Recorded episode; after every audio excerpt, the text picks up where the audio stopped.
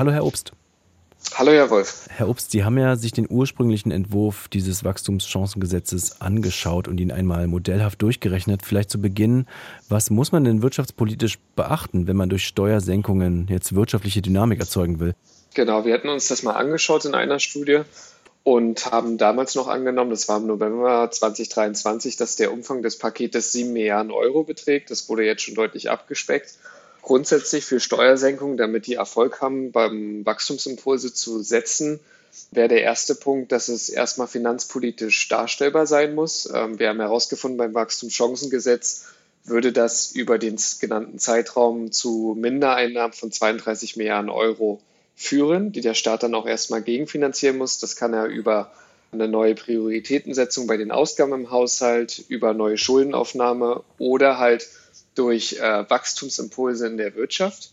Und das bringt mich zu dem zweiten Punkt. Man braucht bei Steuersenkungen, gerade wenn man die private Investitionstätigkeit anregen möchte, immer einen langen Atem. Also Investitionen äh, laufen langfristig, zehn Jahre oder länger in der Regel.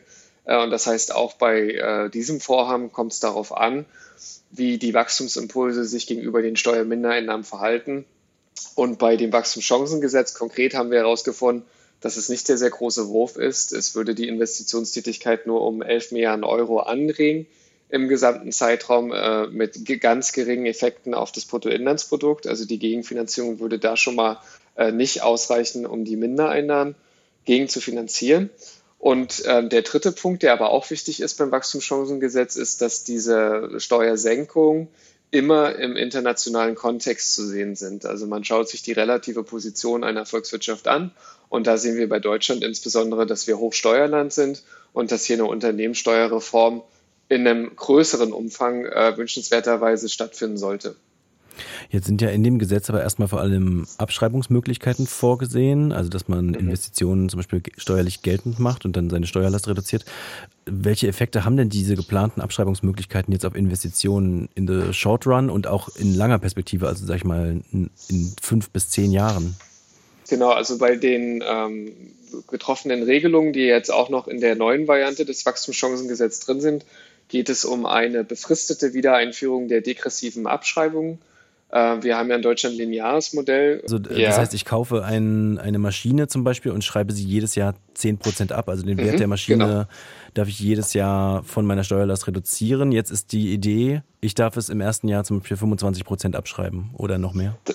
Das, das ist die Idee, das kommt genau, wie Sie sagen, ein bisschen drauf an. Also bei Unternehmen sind es ein Investitionszeitraum von äh, zehn Jahren.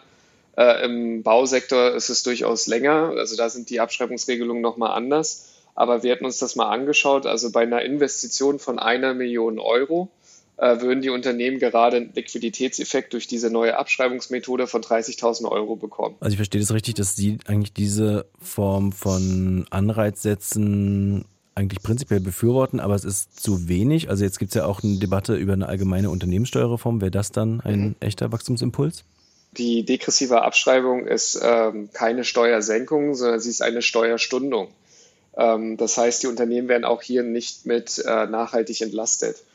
Die Alternative haben Sie erwähnt, das wäre eine umfassende Unternehmenssteuerreform. Wichtig ist bei dieser Unternehmenssteuerreform, ähm, dass es nicht nur die positiven Wachstumsimpulse setzen kann, die im Übrigen, äh, das zeigen unsere Simulationen, der Wachstumsimpuls von privaten Investitionen und privaten Konsum die Mindereinnahmen des Staates äh, übersteigen, aber erst nach zehn Jahren übersteigen. Also auch hier braucht man wieder den langen Atem dass es ja ein sehr einfaches Instrument ist. Es ist ein, ein, funktionierendes Instrument, was bekannt ist. Und es würde halt auch ein Symbol setzen äh, im internationalen Wettbewerb.